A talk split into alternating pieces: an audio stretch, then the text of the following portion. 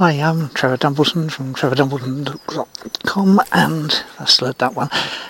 Today I'm going to talk about concentrating and that's something that almost every internet marketer I know doesn't do as much as they probably could do, myself included. And that comes down from everything from when you bought a product, you start the first few pages, you start listen to the, watch the first video, listen to the first audio, whatever it happens to be, and then you get distracted because you probably can't consume, you haven't got the time in one contiguous single lump to do the whole thing in one go, so you spread it out. And we've kind of been trained to do that with books since a child because if you get a Harry Potter book, chances are you're not going to read that in one sitting because it's just too long.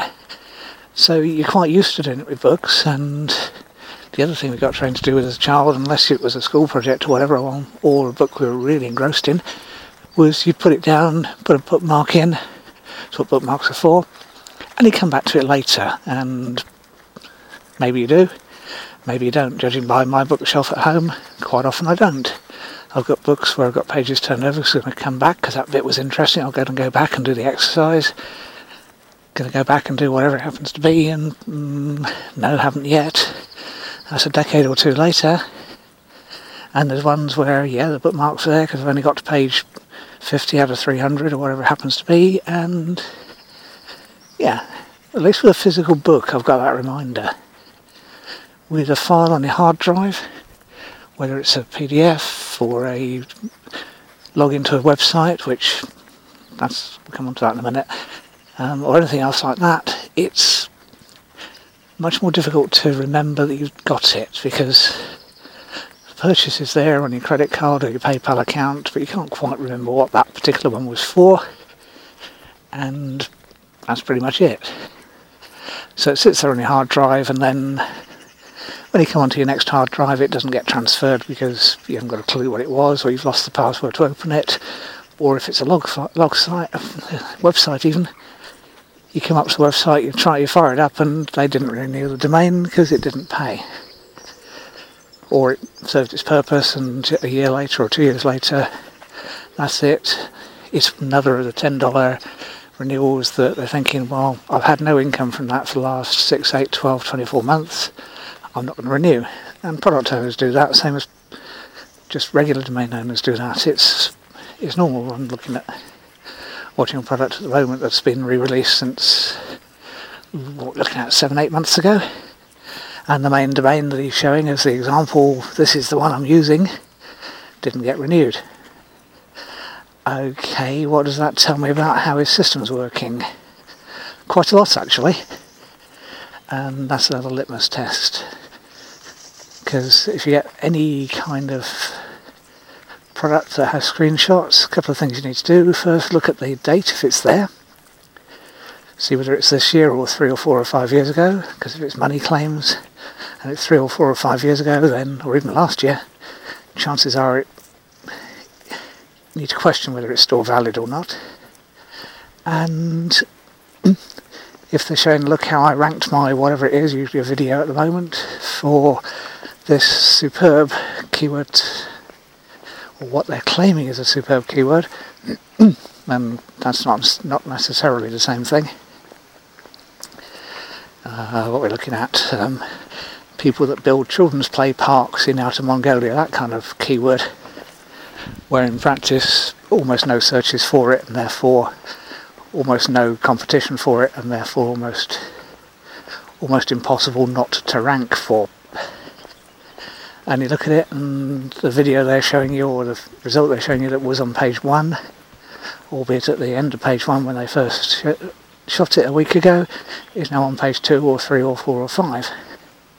And again, that brings into question the result. But that's by and by. It's more today about concentrating on things, making sure that whatever you do, you do your best to at least give it a fair go.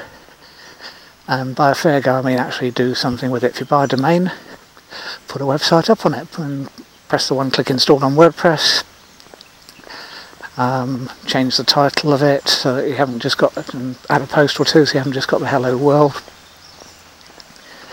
and then send a bit of traffic to it at least that way you'll know whether or not your shiny idea has got a chance of happening. So often I'm guilty as charged. You buy a bunch of domain names because it seems a good idea at the time, and then because you've got four or five or ten of them or whatever, unless you've got an outsourcer, chances are you actually do nothing with them. I've done that. I know lots of people who've done that. You buy it, especially if it's a bunch. What I found with buying multiple ones is that instead of tackling them in turn, I just tackle none of them because it's overwhelm. So if you hit that, if you know that's you, only buy one. And obviously we're thinking with domain names, well, it's going to have sold by tomorrow, and hmm, probably not.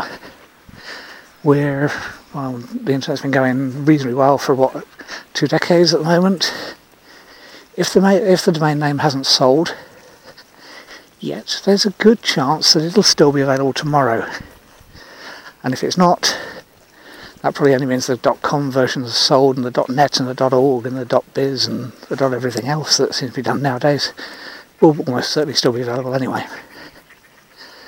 So don't go into that one. Don't go. Those. Domain names are perfect. Oh, there's only one left because any given domain name. Yeah, that's true. But you can do variants, and that's very very easy to do. Instead of I don't know when I always use plumbers in Cheltenham, we use Cheltenham plumbers or plumbers in. We've got about seven or eight different districts. Choose one of those. Because even though Cheltenham's not, I wouldn't call it very big. It's about 100,000 population. The chance of a plumber driving halfway across town to do a call, not high. He's got enough business, or she's got enough business in the local area. They'll just cover their suburb. It's not called a suburb because we're for a town, we're a bit. That's not what we call it, but it's, it's this district. Some of them call themselves villages, even. But they're not. They're attached. That's digressing. The thing is, one thing at a time. And the closer you can get to that, the more chance you've actually got of making your business grow. And after all, that's what we're in business for. Obviously, you've got a team of outsourcers, that's fine, but you only give them one thing at a time. You won't give an outsourcer, you won't say, right, here's 20 websites, I want those all done by tomorrow. Because it doesn't work that way. They, they face the same overwhelm that we do.